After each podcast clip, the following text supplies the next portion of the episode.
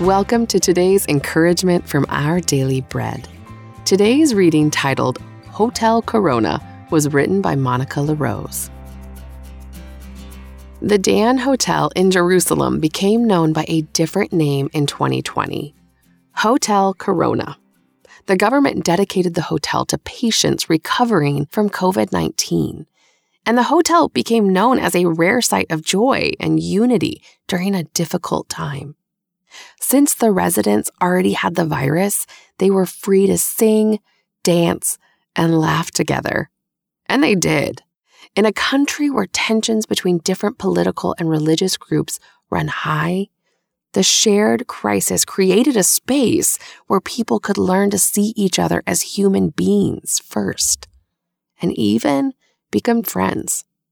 It's natural, normal even, for us to be drawn toward those we see as similar to us, people we suspect share similar experiences and values to our own. But, as the Apostle Paul often emphasized, the gospel is a challenge to any barriers between human beings that we see as normal. Through the lens of the gospel, we see a bigger picture than our differences a shared brokenness and a shared longing and need to experience healing in God's love.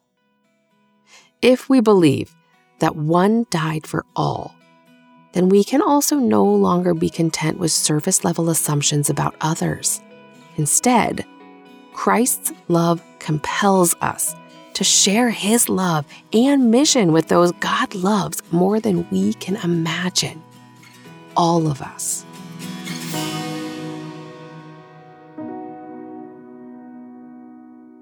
Today's Our Daily Bread devotional scripture reading is from 2 Corinthians chapter 5 verses 14 through 20. For Christ's love compels us because we are convinced that one died for all and therefore all died. And he died for all, that those who live should no longer live for themselves, but for him who died for them and was raised again. So from now on, we regard no one from a worldly point of view. Though we once regarded Christ in this way, we do so no longer.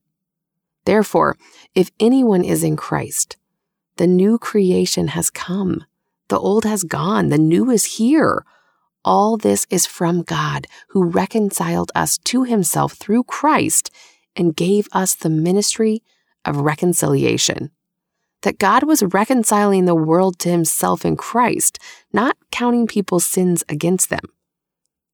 And he has committed to us the message of reconciliation. We are therefore Christ's ambassadors, as though God were making his appeal through us we implore you on Christ's behalf be reconciled to God. Let's pray. Loving God in such divided times, it's easy to view those who view things differently than us as less than us. But as Paul said in today's scripture reading, you have reconciled us to yourself.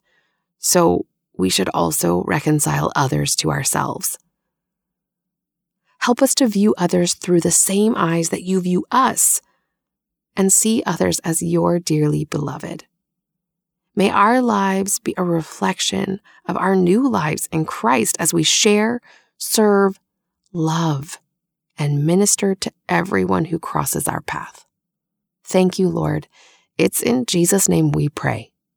Amen. Today's encouragement was provided by Our Daily Bread Ministries.